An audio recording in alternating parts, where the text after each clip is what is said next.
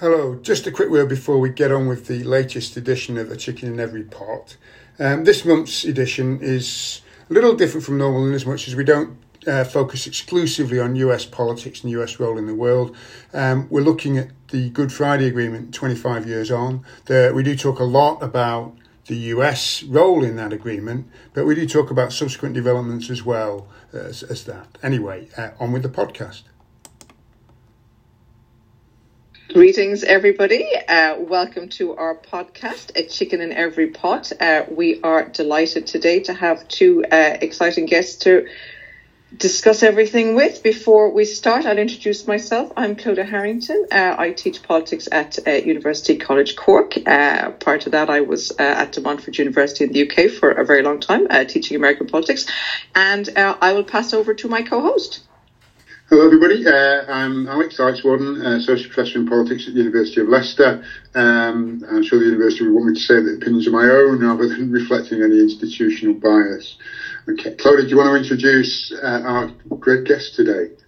I'd be delighted. Okay, so first of all, we have John DeBrel, who is Emeritus Professor of Government at Durham University. So welcome, John. John specialises in the study of US foreign policy. His back catalogue is pretty extensive, author of many US foreign policy books, and I suppose what might be particularly relevant today is his vast knowledge of Bill Clinton's foreign policy. So we'll be kind of reflecting and thinking about those issues as we go through the conversation today. Alongside John, we have Dr. Amanda Hall, who joins us from the University of Reading, where she is a lecturer in international relations. We are very much looking forward to the publication of her monograph, which is entitled Beyond the Agreement, the Strained Peace of Inter-Referendum Northern Ireland. That's 1998 to 2016. So you can deduce from the title how relevant and interesting her participation is going to be. So welcome to both our guests, and we'll make a start. So I guess if we could maybe just start with kind of some thoughts, reflections, maybe just a couple of sentences from each of our guests. Amanda, I might ask you first, just kind of your own thoughts and responses to the way in which the Good Friday Agreement has kind of been acknowledged at 25. You know, what are your thoughts? Just a brief sentence or two. It's been great to see how much celebration we've seen about the Good Friday Agreement at 25 to mark this milestone birthday in the last few weeks. That said, in celebrating this birthday, we've obviously seen quite a lot of cracks of the agreement laid fairly bare. Stormont, for example, isn't sitting at the moment. And so I think we have to consider that in considering the legacy of the peace process. So as it turns 25, we do have to acknowledge that everything still isn't perfect, and there's a lot still to be done. Absolutely. Thank you. John? In thinking about the various celebrations associated with the 25th anniversary, particularly some of the events at Queen's University, the major personnel who were covered in the British press anyway were George Mitchell, Tony Blair, Bertie Ahern, and Bill Clinton. Perhaps one thing that struck me initially was, of course, the people who died and obviously couldn't be there, who had a major role in the events, John Hume, Albert Reynolds, David Trimble, and I suppose Ted Kennedy as well. Two other things occur to me. One is that John Major appeared to have to be rather low profile. I think he was there and attended a dinner, but John Major, of course, was a major figure really in the early stages of the dynamic, which eventually led to the Good Friday Agreement. Major, of course, actually opposed American involvement. It was Blair who really welcomed Clinton's involvement, but Major's rather low profile I thought was quite interesting. And the last point really is that in the way that it was covered anyway in the British press, enormous emphasis seemed to attach itself to the American connection, particularly the Clintons and so on, and George Mitchell as well. And in terms of the literature on the Good Friday Agreement and the whole peace process in recent years, I'm thinking of people like Eamon O'Kane and Paul Dixon. There's been a tendency to perhaps push the American connection aside a bit and to say, well, the dynamics really evolved from Sunningdale 1973 and through the various dialogues. And of course, there's been huge publicity given to the contacts between London, Dublin and the Provisional IRA. So to some extent, I suppose you might argue that the way that it's been celebrated possibly has tended to exaggerate the importance of the American connection. John, can I just pick you up? Actually, Amanda, obviously, if you've got any thoughts on this, do you think that that's the case? I mean, I'm backtracking a little bit here. I remember when we were at a conference actually in the US, and the panel, I think I wasn't giving a paper, you were giving a paper on the role and certainly that there's an assumption that the Americans did play a major role. Do you think that, I mean, would your interpretation be that it has been exaggerated in the public mind? To some extent, because Clinton's role was so public, and it was so extraordinary, really, to have an American president devote so much energy and time and political capital, I suppose, to part of the world which didn't really have much obvious connection to immediate American security or economic interests. And I think, unquestionably, in terms of selling the agreement and in terms of its public profile, and indeed, I think the impact really on some of the leading actors as well. Clinton's involvement was very, very important, but the American involvement came a bit late in the day.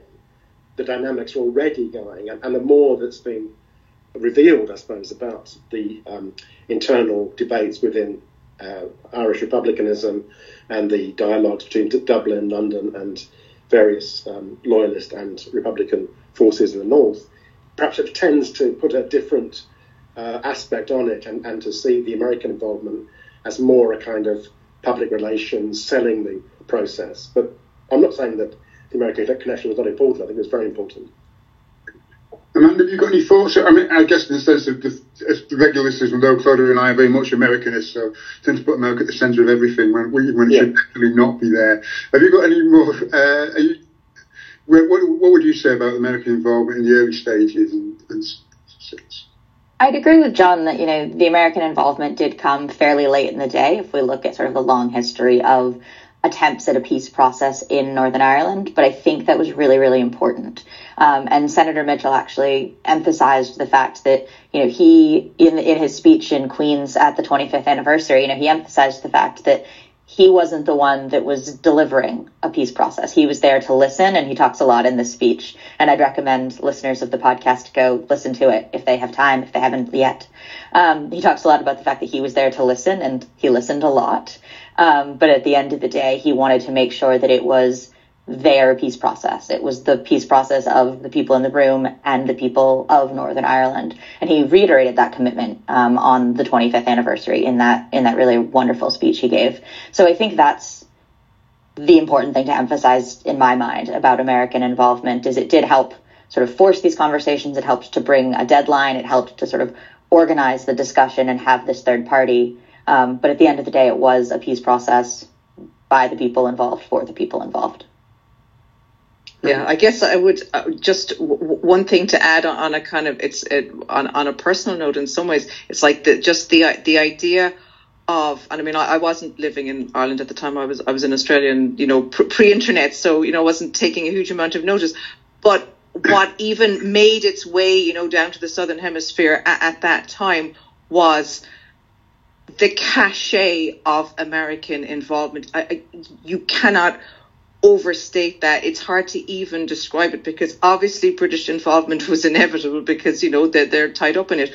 But the idea that somebody as high profile and consequential as the president, and any of his staff, would regard and give time and effort and sort of focus to this really very kind of regional problem. I don't have the words to describe how significant that was. So, talking about the style and the substance, it's like sometimes the style is the substance. And yes. I think that really was the case in this regard. I wonder, John, if we could just sort of go back a bit in time, just to begin with, before we get to the kind of very interesting kind of on the ground issues. But I wonder, kind of broadly speaking, and as somebody who's who's written and thought a lot about Bill Clinton's foreign policy, I'm always really curious with regard to how kind of scholarship deals with Clinton's foreign policy, because he gets a hard time, doesn't he? I think he gets it from the left, he gets it from the right. There's no good place for Clinton to be. And what are your thoughts in terms of, he didn't have to do this? And I think I might even have been at your Eccles Centre talk back in 2005.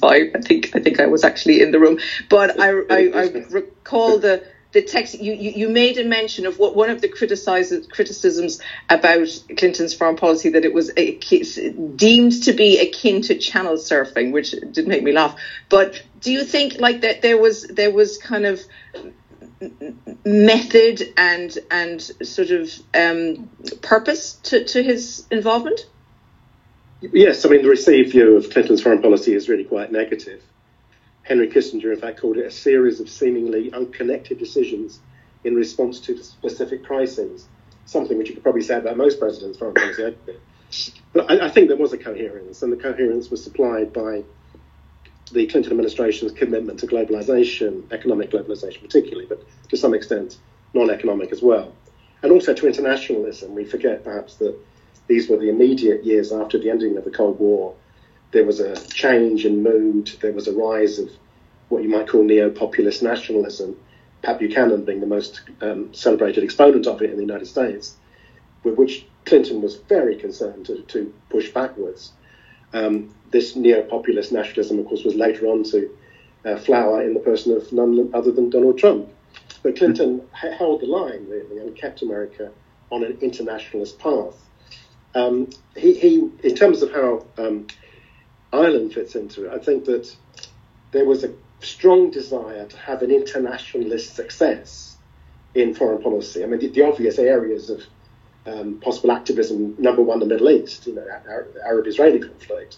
How about that? Why did he give energy to Ireland? Well, I think the simple answer is that Ireland was a bit easier. You know, Ireland is very, very difficult, but it's not Arab Israel. And of course, the stakes were much, much less. I mean, there was no possibility, one hopes anyway, of American troop commitments to Belfast or to Northern Ireland, whereas virtually any other sustained attempt to have an internationalist peace promotion policy, most obviously in the former Yugoslavia, would involve the commitment of American troops. So actually the Irish activism was relatively risk-free. Also, within the United States, there was virtually nobody opposing it. American opinion was either indifferent or actually very much in favour of it. Whereas if you go somewhere else in the world, I mean, you find a much more complex structure of American domestic opinion.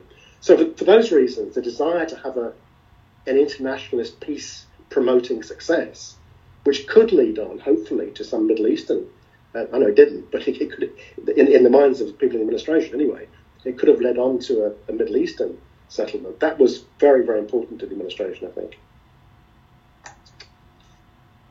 I also wonder. I was just going to say that I also wonder how much of it, in terms of, you know, you mentioned this post-Cold War moment, is also this pre-9/11 moment where there was the opportunity and sort of the public willingness to engage with violent actors, at least indirectly, right? Obviously, there were commitments that were required from paramilitary groups so that their political arm could be part of this negotiation process. But I think we can all agree that that's sort of just indirect negotiation with terrorism, if we want to be, you know, if we want to use the phrase, right? The phrase "we won't negotiate with terrorists" has gained a lot of cachet. But I think pre 9/11 there was also much more of a willingness to work with these types of organizations that can't be discounted. I think there are various other things that also attracted Clinton to some activism in Ireland. He did have a personal interest. When he was at Oxford, he became, you know, no doubt quite in a possibly simplistic way, tending to equate the civil rights movement in the southern states of America with the civil rights movement in Northern Ireland. He also, I think, was consciously building on some precedents. Jimmy Carter really was the first president to actually state clearly that the United States could and should have a role to promote peace in the North of Ireland. This was Carter's statement in 1977. And actually what people forget sometimes also is that the Anglo-Irish Agreement of 1985 was very much linked to American pressure under Ronald Reagan, another Irish-American president, of course. And I think Clinton saw himself and did build upon some of those foundations. And also, the last point, in terms of Clinton's interest in Ireland, remember that the American economy is very, very strong, particularly as the Clinton administration develops, second term in particular. You've got a real boom in America, which I think led to Clinton having more confidence about intervention, in some sense anyway, in places like Ireland. And also it made the whole issue of a peace dividend more credible. the idea that if peace came to the Northern Ireland, there would be an economic payoff in terms of to some extent things like the International Fund for Ireland, but more importantly, really, in terms of American private business investment, which the Clinton administration tried to encourage. So I think for all those kinds of reasons, Ireland was an attractive place for Clinton to become active. But I think you shouldn't underestimate his own personal commitment, which clearly, for someone who's often thought to be very flaky and channel surfing, was genuine, and then it's genuine today, to be honest. And he deserves great credit for it as well, I think. The point about investment, too, is something we're seeing now. Yeah. Like Biden, was not at, which is interesting. Maybe we can get into this later. President Biden wasn't at this 25th anniversary celebration, despite having recently been in Ireland on his clearly very proud to be Irish tour of the island. But while he was in Northern Ireland, one of the things he very clearly said was, we'd like to up to triple American investment in this region, but it can only happen if Stormont comes back. Right. So that sort of promise of American investment, we're still seeing the legacy of, 25 years later. Yeah. And I think, there's a kind of a tapestry, I suppose, to all of this, isn't there? The economic element, invariably, if a place is more affluent, there is less likely to be, civil disobedience and political unrest and, all the things that we know. I guess just maybe one more kind of historical question for you, John, before we move forward to the more kind of contemporary era. I was thinking about the kind of the kind of labels we might stick on Clinton and his agenda. Was he being a kind of was he in full Woodrow Wilson mode? Would you say is this him being kind of Wilsonian in a very pragmatic way with the economic kind of tag? Pragmatic Wilsonianism, democratic engagement, all those things fit in very well with Ireland. Maybe there's one point which might be made is that it's often presumed in Britain anyway that the reason that American presidents get interested in Ireland is because of the Irish vote, that there's lots of Irish Americans who take their signal from American interest in Northern Ireland. But I think generally speaking that there's an aspect of that. I think Clinton actually first became engaged with Irish-American groups in the context of the 1992 Democratic Party primaries, particularly in New York. So there is an element of that. But most serious study of this suggests that the idea that there is an Irish vote just doesn't exist. That, that there are, after all, there are something like 44 million Americans who describe themselves in some way or another as Irish, which, given the fact that I don't know what the population of the island of Ireland is, but it's about 3-4 million, Clodagh, is it? Much less than the 44 million Irish people apparently living in America. And of course, also the whole notion that, American public can have an impact on Ireland is very old one, going back to the 19th century. There's a famous piece in James Joyce's Ulysses where he talks about our greater Ireland beyond the sea, that our brothers and sisters from North America will come and rescue us, kind of thing. But the idea that there is this, state of American public opinion, a voting opinion, which is going to be activated by American presidential activism, doesn't really bear a great deal of analysis. Irish Americans vote across a range of things, economic issues, social, culture wars, and don't really take their cue from American interest in Northern Ireland, which after all, to many of them is very remote. So I wouldn't go along with the idea that this is kind of seeking Irish-American votes, really. Maybe in the past, I suppose, there might have been more of an argument for that, as in historically you could have made a kind of a back-of-the-envelope guess that your average Irish-American would have been a bit more blue-collar Democrat in their thinking and their kind of agenda. Yeah. But, I would be thinking these days... Not because of Irish issues, but because of... Of their own circumstances there. But these days, I think, the Irish vote in the United States, such as it can even be classed in any kind of coherent way, it has gone more conservative, I think, small c and big C. So there's that. Absolutely. So, I don't that doesn't quite sort of fit the remit anymore. Yeah, and Biden's trip to Ireland, I think, some of the journalistic coverage of it suggested it was connected to his announcement of standing for re-election in 2024. I mean, there might be some tricks of that, but I think he went there because he wanted to go there, quite honestly. Now, he was looking quite statesmanlike, I must say, and he was very well received at the Republic just around the same time as Donald Trump was not having the best news cycle. So there's that. I mean, coincidence perhaps, but a fortuitous one if it was. Yeah.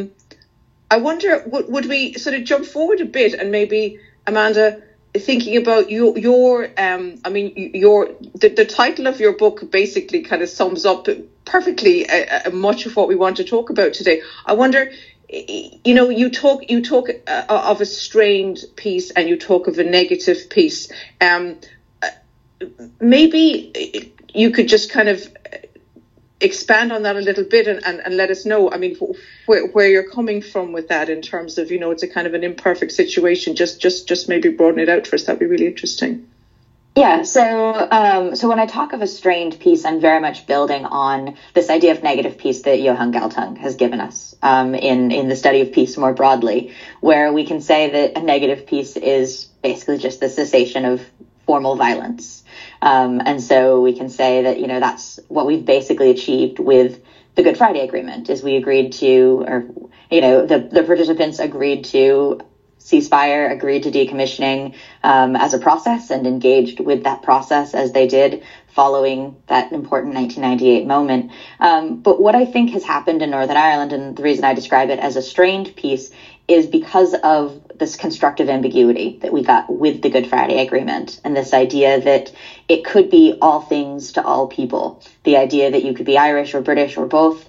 The idea that the border was functionally invisible. All of these factors meant that for a lot of people, regardless of what side of this division that they see themselves on, they could see themselves as having gained from the peace process. They could see these peace dividends coming home to them. And that's really important. But what's happened over particularly, I think, the years between the Good Friday Agreement and the Brexit vote, when it happened almost invisibly, and then it's happened, I think it's much more obvious since Brexit has occurred, is that this has really stretched. It's really had to stretch and strain to encompass all these things that everyone wants. And so ultimately, I think what we end up with is a low-quality peace. Because in trying to please everyone, no one is happy with the status quo. Everyone wants something more, but they can't agree on what that something more should be or agree on how to achieve it. And so that's, I think, the situation we're in now, is many, many people can accept that the peace that we see at the moment isn't perfect. But the question of where do we go from here, how do we continue to develop it without straining the peace so far that it snaps, remains the question. Thanks, Amanda. I want to put a pin in Brexit because I think I want to come back to that and tensions that's caused, and also, you know, it gives a chance to think about the American reaction to the you know, what's been going on as well. Could you, in a sense, if I get our listeners can't see us, fortunately for them in my case, but I guess those of us who are older and remember violence, you know, real violence. My hometown, I was on my way into Manchester city centre in 1996 when the bomb went off, which nobody was killed, but on that day, but caused severe disruption and you know, significant physical damage to buildings. And so the sense of, I guess I still tend to see it through that lens, and the violence, and I guess it's come back into the spotlight a little bit recently with Rory Carroll's book, Killing Thatcher in the UK. It's got a different name in the US. I can't remember the title from the US. And I can't pretend to have read the book. I've heard a number of interviews with Rory Carroll. And rather than debating that book and then that bombing in Brighton, I guess I wouldn't want to ask my students how many of them have any idea about what happened that day. My guess is most of them wouldn't know. But it's only interesting to hear, I guess, not sceptical, I know you're not being sceptical, that's not quite the right way of phrasing it, but a more nuanced take, I guess, on events. When did people begin to realise that the agreement was, yes, it done a profound thing in terms of stopping the violence or reducing the violence, the very explicit violence, and the random nature of that violence, but to a view that it hadn't fulfilled its full brief, so to speak. When sort of in the 25-year period, you think that people began to reflect that it, as I say, hadn't done all it could, if that makes sense. I think people started to be critical about it from the negotiation process, right? You know, I'm reminded of Ian Paisley and the DUP walking out of that negotiation process and ultimately going on to campaign against it in the referendum. So you can find, you probably have seen actually footage of the announcement of the vote and this really wonderful moment of, you know, the success of the Good Friday Agreement referendum, but over 20% of the population voted against it. And so you see the DUP celebrating that at the time. And so I think that might have been the first inclination, the first indication that all was not going to sort of magically be resolved. But I think the first major test came with this point on decommissioning. You know, the public had decided that they could, to a point, stomach the idea of prisoner release, and that was obviously very controversial. But I think this question of decommissioning and the length of time that it took to get decommissioning agreed, and the fact that the process had to be revisited at St. Andrews in 2006, all of these things sort of reiterated that peace was going to be a process. It was going to be something that had to be tended, that had to be sort of cared for, had to be looked after, and had to be revised as situations changed. And I think that's what we're seeing now. You know, you talk about, you know, your own memories of violence, and I mean, just about everyone in Northern Ireland who lived through the Troubles has their own memories or knows people who do. But I think what's been interesting to see in recent years with sort of new waves of dissident paramilitary violence, especially, is the young age of a lot of people that have been arrested for participation in these groups, and the fact that a lot of those people won't have their own memories of the Troubles, and so are maybe more keen or more willing, maybe keen isn't the right word, but more willing to participate in violence because they don't remember how bad things really could be, and they don't have that sort of stake in the idea that an imperfect peace is better than no peace at all. Yeah, yeah. John, can I know I'm going to annoy people by sort of banging the US square peg into round holes here, but just in terms of the ongoing process, I mean, because of course Clinton was only in office for another 18 to the end of 2000. Do you think that, was there any input from the US in terms, during the Bush administration post 2000, in terms of trying to make it work, or did they just sort of? Yeah, I'll take it up in a second. Maybe one simple point worth making is that the Good Friday Agreement obviously had a massive impact upon conditions of violence in the north of Ireland, but it also really ended a lot of the spillover onto the mainland. I mean, as Alex was saying, I mean, the 1996 bombing, the Warrington bombing, these were things that people of our age remember very, very clearly.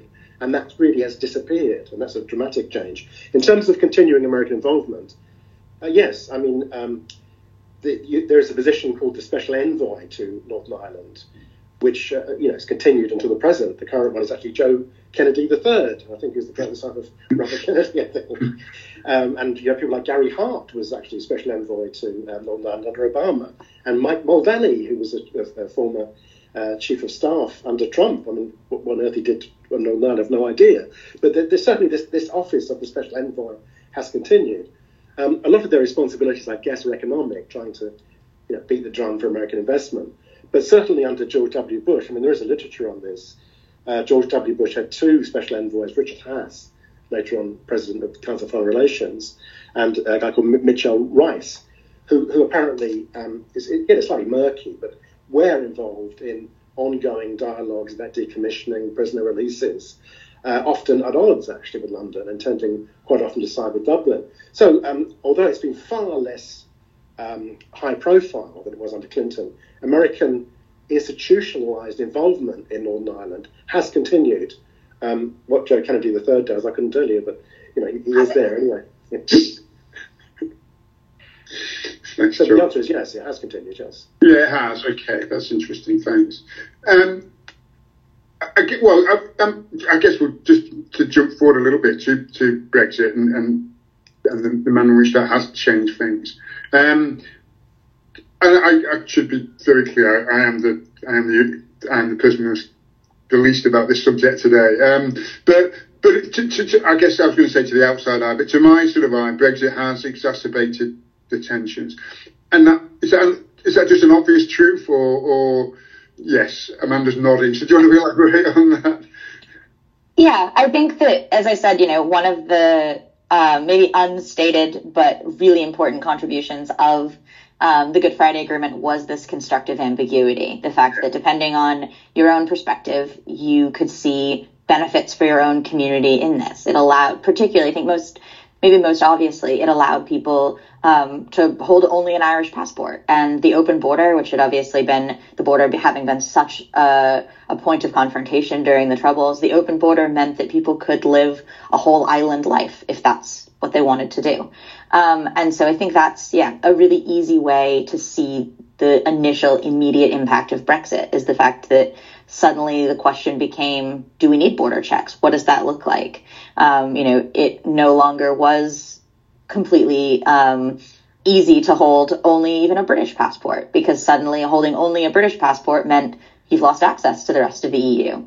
So, you had an absolute run on Irish passport applications in Belfast, which was sort of interesting to see in the days immediately following the vote. But I think that ultimately, to get back to answering your question, is that, it absolutely just stressed the fact that issues in Northern Ireland hadn't been resolved, in the sense that there were a number of differences, a number of difficulties that still needed to be sorted out. And we've seen that play out since Brexit, right? We've seen that play out with the continued debates over issues of trade, right? We had the backstop and the Northern Ireland Protocol, and now we've got the Windsor framework, and all of these things are still being worked out. None are perfect. And so we're still seeing, as I said earlier, Stormont's not sitting at the moment because of all of it. And so, Brexit has absolutely sort of drawn all of that back up in a way that I don't think anyone could have expected in 1998. Yeah, for sure. I'm going to throw back a very general question at you now, and an impossible to answer question, really, but could this have played out differently? I guess, again, I'm sorry to maybe say things which are stupidly simplistic. One of the things that always strikes me is some of the central characters, and clearly there were lots of characters involved, but, David Trimble, and in terms of the SDLP, and who was sort of key to bringing, the nationalist and the unionist side together. And so they've been politically squeezed now, in the sense of, could that ever played out differently? In a sense, was that one of the inevitability, the ironies of politics? I think it's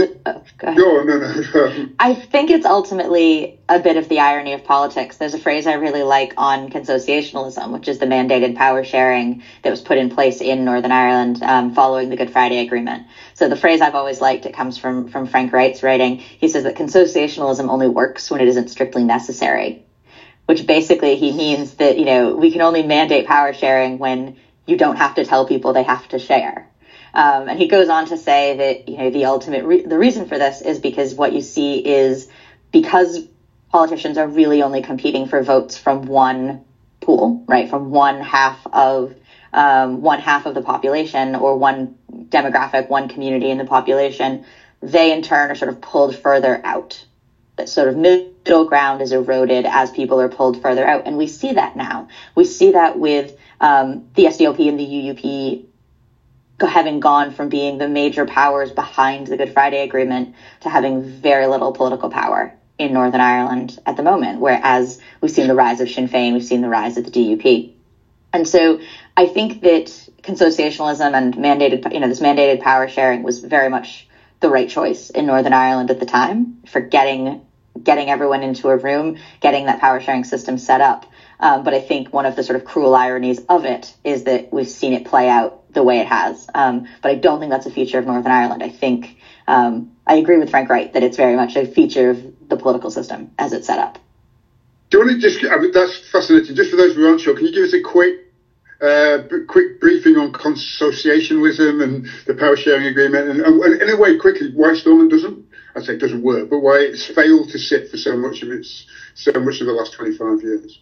Yeah, so consociationalism, so this idea of mandated power sharing has a much longer history than just it being in Northern Ireland. But the way it's been set up in Northern Ireland is to ensure that nationalists and unionists have to work together on issues, so that you can see that in the way that the executive is set up. So you have a first minister who's the leader of the largest party on one side or the other, and a deputy first minister who's the leader of the largest party on the other side. And this is one of the reasons Stormont isn't sitting at the moment, was because at the last election, for the first time ever, a unionist wasn't going to be first minister. Sinn Féin was returned as the largest party, and so they were going to sit as first minister. So this is one of the reasons Stormont isn't up and running at the moment. And so on most things, Stormont works with you need a majority to pass a law, you need a majority to pass a bill, right? The same way we see these sorts of systems work anywhere. But one thing that the Good Friday Agreement and its subsequent legislation ensured was something called the principle of consent, which is the idea that if one community sees legislation coming through that's going to be particularly impactful on them, they can call for a vote that requires that a majority on both sides support it. So we've gone past just a majority and needing a majority on both sides of the setup. This has been really politicized in recent years. This is one of the concerns about this new Stormont veto that's going to come in with the Windsor framework. But in theory, it's supposed to ensure that you can't have one group sort of overpowering the other. Yeah. Okay, great. Okay, that's great. I wonder, just one more question about kind of where things have been, and maybe we'll start thinking about like what's to come. Perhaps just mindful of the time. Maybe just Amanda, you've written or you've kind of talked about, you've used the term culture wars in relation to this situation, and I know you don't mean as necessarily exactly in the way that we might understand it in an American context, but in some ways there's kind of, I guess there is some overlap, isn't there? You know, like whether it's kind of identity issues or values issues or whatever, it's kind of come to roost in Northern Ireland. Would you maybe just tell us a bit about what you mean by that in relation to Northern Ireland? Yeah, so one thing I think that's happened since paramilitary guns have largely gone silent is that other things have very much sort of filled the gap of being a marker of identity and belonging and community and all these sorts of things.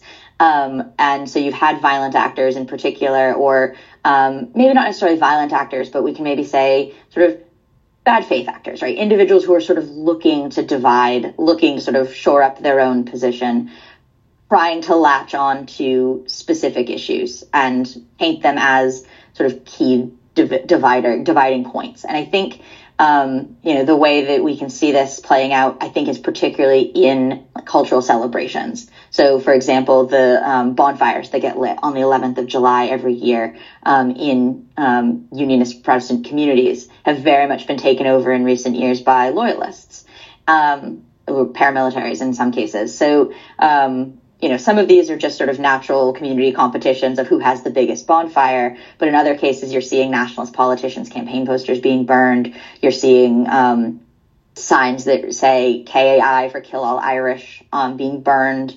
You're seeing Irish tricolors being burned, all of these sorts of things. So clearly setting out to claim power, claim territory, and mark out the sort of us and them. So not quite a culture war in the way we're seeing play out in the United States, but sort of moving in that direction a little bit. Yeah. Okay. No, it's interesting and a little bit depressing as well, I think, in equal measure. I wonder, John, if we sort of think about what next. You know, there's been a lot of reflections in recent weeks about, you know, the what's gone on the past 25 years and the kind of, you know, stunted development and peaks and troughs, etc. What about the next 25 years? How might you see the US being involved, or is that no longer relevant? Have things changed kind of too much? What would your thoughts be there? It's difficult to see much prospect of substantive American involvement, absent a kind of complete breakdown of law and order in the North of Ireland, which we sincerely hope doesn't happen. Maybe I just make 2 points. Maybe one is that, again, to state the obvious, the Good Friday Agreement was a fantastic success in terms of diminishing violence both in Northern Ireland and on the mainland. But of course, Northern Ireland remains a very, very divided place, and social separation, polarisation, as we've been saying, just really, probably if anything, it's even got worse than it was, and that needs to be addressed. It can't be addressed by America. It has to be addressed by frankly, the government of the UK, to be honest. The second point, thinking about future American involvement, is to do with credibility. I mean, it was a big problem for Clinton, the assumption that any sort of American activist diplomatic engagement would, broadly speaking, be on the nationalist side. That was a big, big problem. Clinton overcame that, actually. I think one way he did that was simply being a Southern Protestant, actually helped him in that respect. And he deliberately, Al Gore as well, reached out to James Molyneux and to some of the, what they saw as the less extreme unionist people. They tended to want to shove Paisley aside, but to reach out to Trimble and to Molyneux in particular. And any future activism in Washington will have to confront that as well, the assumption that what they're doing essentially is to weigh in on the nationalist side. Clinton just about got around that, but it's still a big problem. But beyond that, I mean, I think the prospects, well, I suppose you could say that, as I was trying to say earlier, that American involvement has been institutionalized in the State Department and through a special envoy office. So the nuts and bolts are there, but the opportunity depends perhaps on something rather dramatic happening in the north of Ireland, which I sincerely hope doesn't happen. Yeah, I mean, you could see, I mean, just in terms of the assumption that American involvement will take the nationalist side. Yeah. I looked at some elements of the British press reporting of Biden's visit, which was very well, and some of the blowhards, I guess, without giving too much of my politics away, on the Tory right, who were depicting Biden hates the UK, and which is quite absurd, but it's interesting in terms of, the British spin is, I think, it lends is very much that the Americans approach this from a nationalist side. John, and I mean, I should come back to you in a moment about this question about polarisation within Northern Ireland at the moment and the problems and divisions that causes. John, just sticking on the theme of the US for a moment, because one of the things which was, one of the post-Brexit, one of the promises of the Brexiteers was that, we'd have all these great free trade agreements around the world. The UK would have all these, I hate people doing that actually, so the UK would have all these great free trade agreements around the world. But there was, I guess those who were more sceptical about Brexit would, in terms of an agreement with the US, would be that any free trade agreement doesn't need congressional approval. I mean, that's an issue in US politics. And there was also, this isn't going to happen if it threatens the stability of the Good Friday Agreement. Is that something, do you think, in terms of internal US politics, is that a real issue, do you think? Yes, indeed it is. I mean, as we all know, I mean, the whole dynamic of Brexit after the referendum, I'm thinking, was it Boris Johnson? It continued without any real reference to Northern Ireland. After all, it's an integral part of the British state, and just plough ahead regardless of the very severe consequences for the Good Friday Agreement was extraordinarily irresponsible on part of Boris Johnson and his administration. Again, I suppose another obvious point is that the international context of the Good Friday Agreement involved the European Union as well as the United States.